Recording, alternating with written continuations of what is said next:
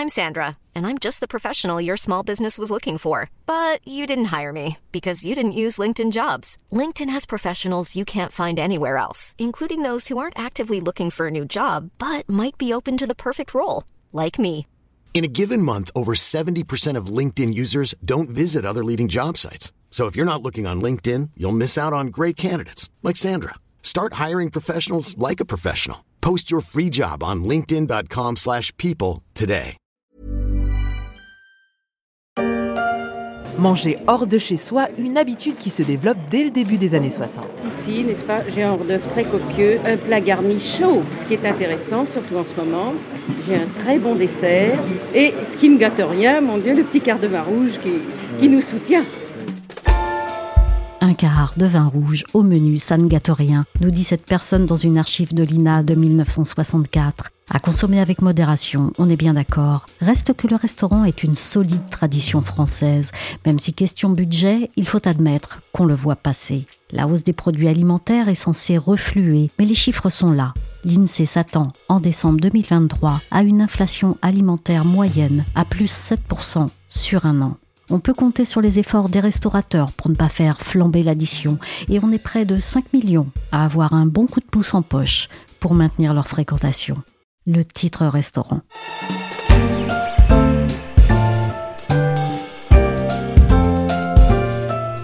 Je suis Michel Varnet. Vous écoutez La Story, le podcast d'actualité des échos.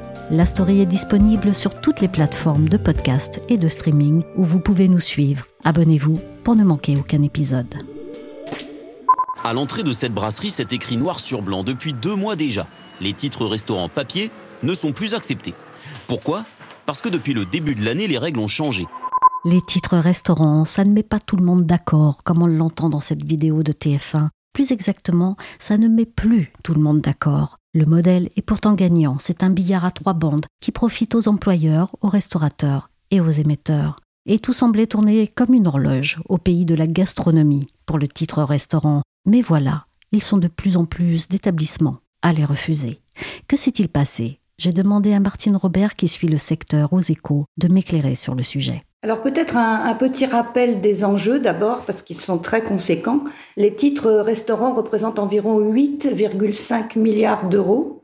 Ils ont été créés à la fin des années 60 et ils sont utilisés aujourd'hui par plus de 5 millions de salariés, soit pour régler des repas ou des prestations alimentaires et ils sont acceptés chez 234 000 commerçants. Alors ce sont des commerçants qui sont agréés par la Commission nationale des titres restaurants pour donc recevoir ces chèques qui sont papier ou sous forme de cartes prépayées. Et ça peut être euh, des commerces comme des restaurants, des boulangeries, des épiceries, euh, des charcuteries, même des rayons alimentaires de supermarchés. Alors s'agissant des restaurateurs qui effectivement ont, grogné ces derniers temps, on estime que pourtant le titre restaurant est pour eux un apporteur d'affaires conséquent puisqu'il génère en moyenne 15% de leur chiffre d'affaires. Mais en contrepartie, ces restaurateurs doivent payer des commissions, elles sont à peu près de 3 à 5 du montant des transactions réalisées, aux émetteurs, c'est-à-dire à Edenred, Sodexo, Up, Wild principalement. Et surtout, en fait, les restaurateurs dénoncent l'augmentation du poids de ces commissions au fil du temps, alors que ces titres restaurants, ils sont de plus en plus dématérialisés, comme je le disais, sous forme de cartes ou d'applications sur smartphone, et donc ils génèrent moins de frais de gestion pour les émetteurs que les titres papier. Donc les restaurateurs estiment qu'ils sont en droit d'attendre une baisse de ces commissions. Et c'est le contraire qui s'est produit, euh, et les émetteurs, eux, ils rétorquent qu'ils ont eu de lourds investissements pour mettre en place euh, cette dématérialisation. Enfin, les restaurateurs déplorent qu'actuellement coexistent justement à la fois ces titres dématérialisés et ces chèques papier, ce qui leur complique la vie avec beaucoup de lourdeur administrative en fait pour se faire rembourser auprès des émetteurs. La grogne des restaurateurs est remontée jusqu'à Bercy. Pourquoi Bercy, Martine? Alors déjà, pourquoi Bercy s'en mêle? Parce que ce dispositif est financé par les employeurs et leurs salariés, il est exempté de cotisations sociales et patronales et d'impôts sur le revenu, mais il est aussi subventionné par les pouvoirs publics à hauteur d'environ 1,5 milliard d'euros par an. Les restaurateurs donc dénoncent un rapport de force qu'ils jugent déséquilibré avec les émetteurs de titres et ils souhaitent que Bercy intervienne soit en plafonnant euh, ses commissions, soit en trouvant d'autres contre-pouvoirs à mettre en place. Et ils réclament également la fin des titres papier et veulent donc leur euh, dématérialisation totale, ce à quoi euh, la ministre des PME s'est déjà engagée à horizon fin 2025. Vous parlez de rapport de force parce que, Martine, comment s'organise le secteur? Alors c'est un secteur où il y a une très forte concentration, on peut parler vraiment d'oligopole, un oligopole qui est dominé par quatre principaux émetteurs qui sont des, les émetteurs historiques. Edenred, Sodexo, la coopérative Up, et puis euh, Bimpli Swile. Bimpli, c'est Natixis qui a fait un, accord euh, capitalistique donc avec Swile, dans lequel est rentré BPCE. Donc ce quatrième acteur, il s'est même encore renforcé.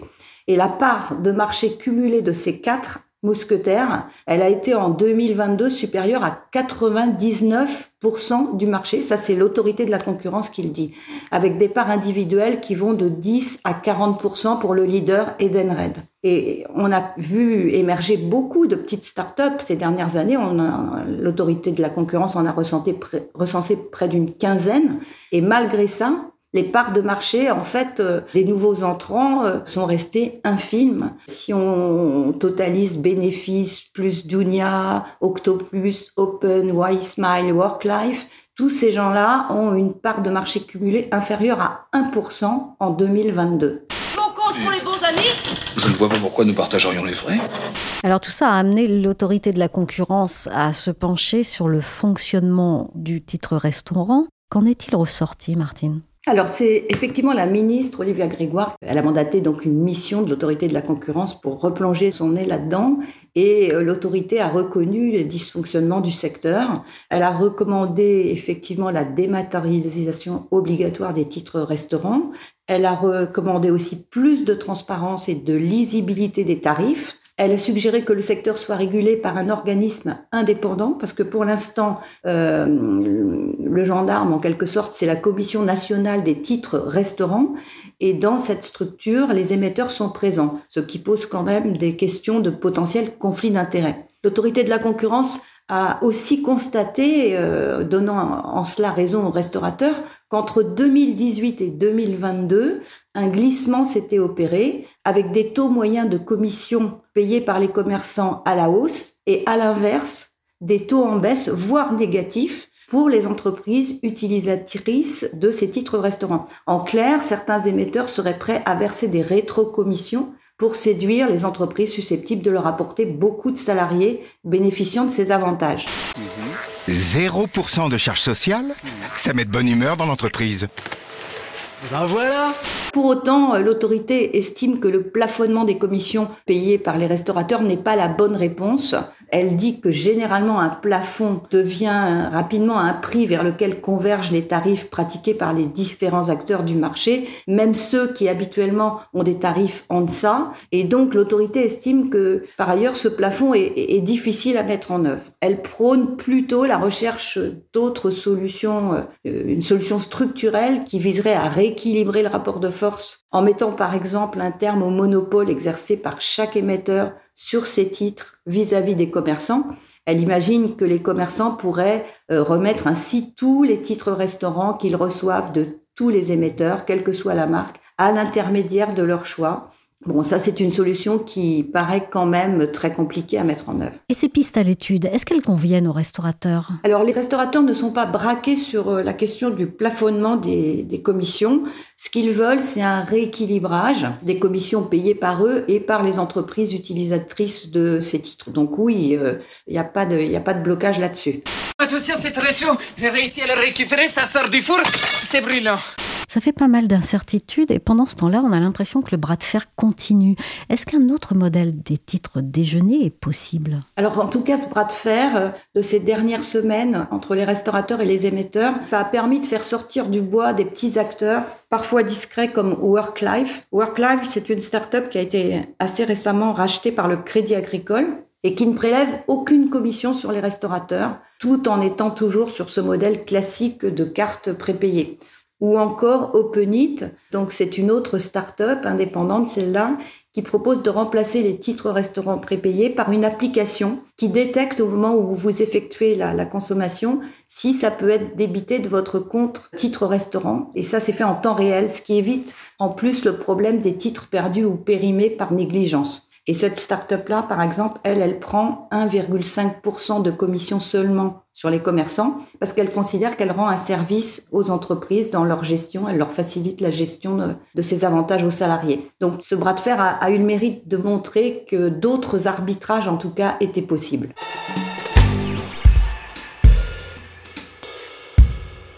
Encore une fois, on avait l'impression que tout se passait dans le meilleur des mondes pour les titres déjeuner. Vraisemblablement, Martine, ça n'est pas le cas. Alors on peut constater que cette situation n'est pas nouvelle puisque les quatre émetteurs historiques se sont quand même vus infliger en 2019 415 euh, millions d'euros d'amende pour entente et d'ailleurs une décision euh, en appel est attendue autour de novembre puisqu'évidemment les émetteurs euh, ont fait appel de cette décision.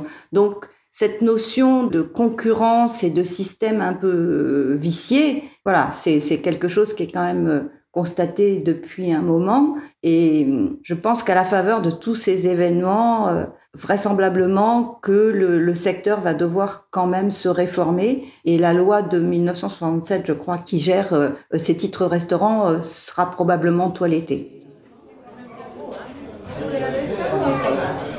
La réglementation du titre restaurant va donc être révisée et la version papier joue ces derniers mois avant de complètement disparaître d'ici 2026. Mais on ne va pas renverser la table non plus sur une invention qui a fait ses preuves. Oui, le titre restaurant, il faut l'avouer, c'est malin. Et Cocorico, on le doit à un Français fait d'inspiration anglaise, le titre restaurant a connu un développement beaucoup plus grand en France qu'au Royaume-Uni. Florence Bochard est journaliste aux Échos Weekend. Elle a détaillé dans une enquête les grandes ambitions du géant mondial du ticket restaurant. Tant et si bien que ce sont des sociétés françaises qui dominent aujourd'hui le marché mondial, qu'il s'agisse d'Edenred, l'ancienne filiale de service du groupe Accor, ou Pluxy, le nouveau nom de la division spécialisée dans ses avantages sociaux du groupe Sodexo qui doit s'introduire prochainement en bourse. L'histoire du titre restaurant commence en France à la fin des années 50. Jacques Borel, que le grand public connaît surtout pour ses restoroutes, a d'abord travaillé chez IBM, où il a fait montre de grands talents de vendeur avant de se lancer dans la restauration rapide. En 1957, il ouvre un premier établissement en libre service à côté des Champs-Élysées sur le modèle de la chaîne américaine de restauration rapide Howard Johnson. Mais on ne s'improvise pas restaurateur du jour au lendemain. Face aux difficultés de trésorerie de l'auberge express, il s'inspire d'un concept de coupe au repas développé en Angleterre pour vendre lui-même des titres repas aux entreprises du quartier afin que leurs salariés viennent les dépenser chez lui. Sa femme Christiane lui aurait soufflé cette idée qu'un certain docteur Wishendron avait mise en application outre-Manche au début des années 50 avec des restaurateurs du quartier de la clinique qu'il gérait pour garantir un repas chaud donc à midi à son personnel. Pour sa part, Jacques Borel récupère dans un premier temps des vieux tickets de cinéma sur lesquels il inscrit un montant selon la couleur du papier. 2 francs pour les jaunes, 3 pour les verts, 4 pour les rouges. D'où le nom de ticket restaurant, un nom aujourd'hui devenu générique bien que ce soit une marque déposée du groupe Edenred. Cette initiative paie rapidement et il va pouvoir poursuivre sa carrière dans la restauration. Mais ce n'est qu'au début des années 60 que Jacques Borel crée la société Crédit Repas pour développer à grande échelle ce système. Et il va faire des émules. En 1962, Gérard Roger Vasselin lance le chèque restaurant. Et l'ancien syndicaliste Georges Rinaud fonde avec quelques amis l'ancêtre du groupe coopératif HOP pour lancer le chèque coopératif pour la restauration. Question rouge. Depuis toujours, c'est une référence dans son milieu. Numéro 1 en France, en Europe et dans le monde, de qui s'agit-il? Ticket restaurant, le point de référence. Quel est le secret de la réussite Ticket restaurant Du côté salarié, on a une petite idée, il y a un côté très pratique et simple, mais du côté employeur et économie au sens large, que lui doit-on? Les employeurs bénéficient en fait de déductions fiscales. C'est un bon moyen pour fidéliser les salariés et leur donner un coup de pouce de pouvoir d'achat sans les augmenter. Plus largement, le système profite à la fois aux émetteurs, aux entreprises, aux salariés et aux commerçants auxquels il apporte un surcroît d'affaires. Le groupement des hôtelleries et restaurations l'évalue à 10 à 20% voire jusqu'à 40% dans des quartiers d'affaires comme la Défense. Pour 1 euro versé par l'employeur à travers cette formule, ce sont 2,7 euros qui sont injectés dans l'économie française d'après une étude menée par Alternative économique, études et communications. Ce titre euh, restaurant, c'était une idée et un modèle totalement dans l'air du temps ou bien c'était totalement révolutionnaire? Bah, L'idée était en phase avec une époque où les femmes travaillant de plus en plus, le temps alloué à la cuisine se réduisait. Et parallèlement, dans une société de plus en plus urbaine, les distances domicile-travail s'allongent. Plus question de revenir chez soi pour le repas de midi, sauf à ce que l'entreprise possède sa propre cantine. Les salariés avaient donc besoin de solutions bon marché pour cette pause. Conçu d'abord comme un outil marketing par un Jacques Borel nourri par les méthodes de marketing américaines du temps de son passage chez IBM, le titre repas est devenu à partir du 27 septembre 1967 un avantage avant tout social, lorsque le gouvernement Pompidou a accepté de le défiscaliser sous la pression du lobbying de Jacques Borel et consorts, mais également des syndicats et du patronat. Quelle que soit sa rémunération mensuelle, chaque salarié qui bénéficie de ce droit euh, si l'entreprise a souscrit à un tel euh, système dispose d'un titre de même montant. Attention mesdames et messieurs, dans un instant, on va déjeuner. Installez-vous dans votre fauteuil, bien gentiment. Voilà le ticket restaurant bien installé dans le paysage français et consacré comme un avantage social. Comment s'écrit la suite du succès et est-ce que le ticket restaurant s'est diversifié? Dès les années 1980, Jacques Borel s'est tourné vers l'international, à la fois l'Europe mais également le Brésil. Aux États-Unis, il a eu plus de mal à convaincre. La diversification est plus récente. Au-delà du titre restaurant sont apparus progressivement les chèques cadeaux, les chèques carburant, voire les cartes péage dans un pays où on roule beaucoup comme le Brésil. Et plus récemment, le groupe euh, se développe dans euh, un système de développement personnel avec des réductions pour euh, faire du sport, pour aller voir un psy, etc. Les tickets restaurants vont connaître une nouvelle phase de croissance après leur achat en 1983 par le tandem fondateur du groupe Accor, Paul Dubrul et Gérard Pélisson. La chute du mur de Berlin ouvre de nouvelles perspectives en Europe centrale à l'époque, idem quand la Chine se convertit au capitalisme et quand l'Inde devient plus affluente. Et c'est donc le nouveau pensionnaire du CAC 40 à la place de Vivendi qui va en sortir lundi prochain. Edenred, l'entreprise bien connue pour les tickets resto, la restauration collective, mais aussi et surtout maintenant spécialiste de l'argent fléché, qui fait donc son entrée dans le Gotha de la bourse parisienne. Alors on l'entend Florence dans cette vidéo du mois de juin sur Boursorama, Edenred a fait son entrée en bourse. C'est une consécration? Oui, ce 19 juin 2023 est à marquer d'une pierre blanche. C'est la date à laquelle Edenred a intégré le CAC 40, l'indice phare de la Bourse de Paris.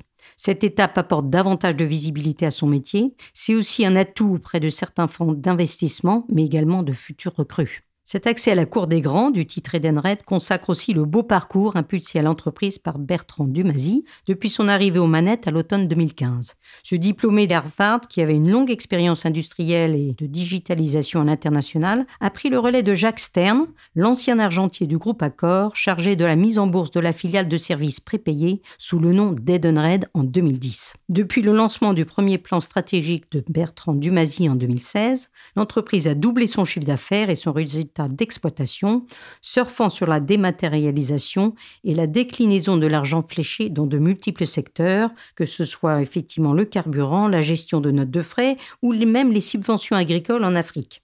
Le 8 juin dernier, sa capitalisation dépassait 15 milliards d'euros, soit plus d'un triplement sur cette période 2016-2022. Dans ces bons résultats d'Edenred, quelle part représente le ticket restaurant aujourd'hui, sachant qu'il en reste le premier émetteur mondial? Le groupe ne réalise aujourd'hui plus que 44% de son chiffre d'affaires dans le ticket restaurant contre 70% en 2016. Et la France ne pèse que 16% de son chiffre d'affaires. Le groupe, en fait, il accélère sa diversification vers les avantages orientés vers le bien-être, la santé financière ou des réductions dans une panoplie d'enseignes du quotidien à travers deux acquisitions récentes, l'anglais Reward Getaway, qui est présent non seulement en Grande-Bretagne mais aussi en Australie et aux États-Unis, et le brésilien Go Integro, positionné sur le même secteur en Amérique latine.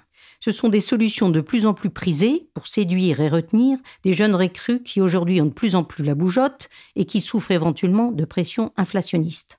L'idée est de dupliquer ce nouveau type d'avantage en Europe continentale d'un côté et en Amérique latine de l'autre.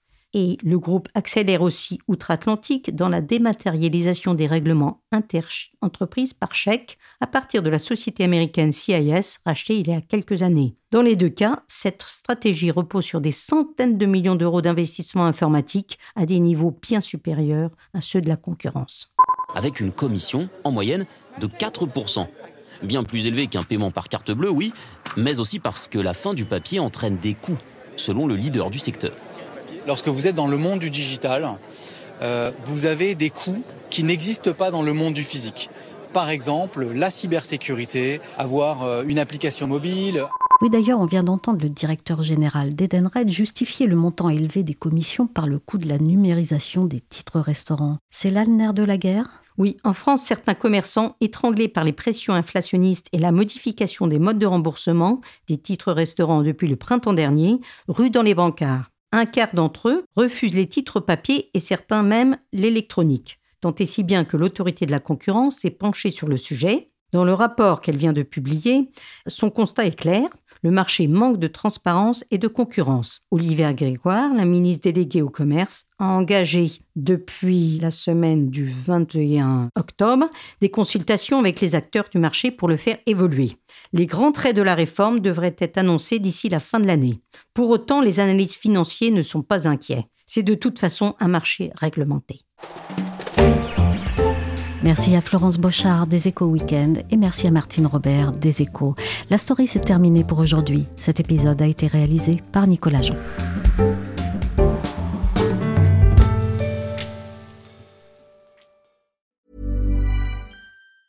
Hey, it's Danny Pellegrino from Everything Iconic. Ready to upgrade your style game without blowing your budget? Check out Quince. They've got all the good stuff shirts and polos, activewear, and fine leather goods all at 50 to 80% less than other high-end brands. And the best part? They're all about safe, ethical, and responsible manufacturing. Get that luxury vibe without the luxury price tag. Hit up quince.com slash upgrade for free shipping and 365 day returns on your next order. That's quince.com slash upgrade.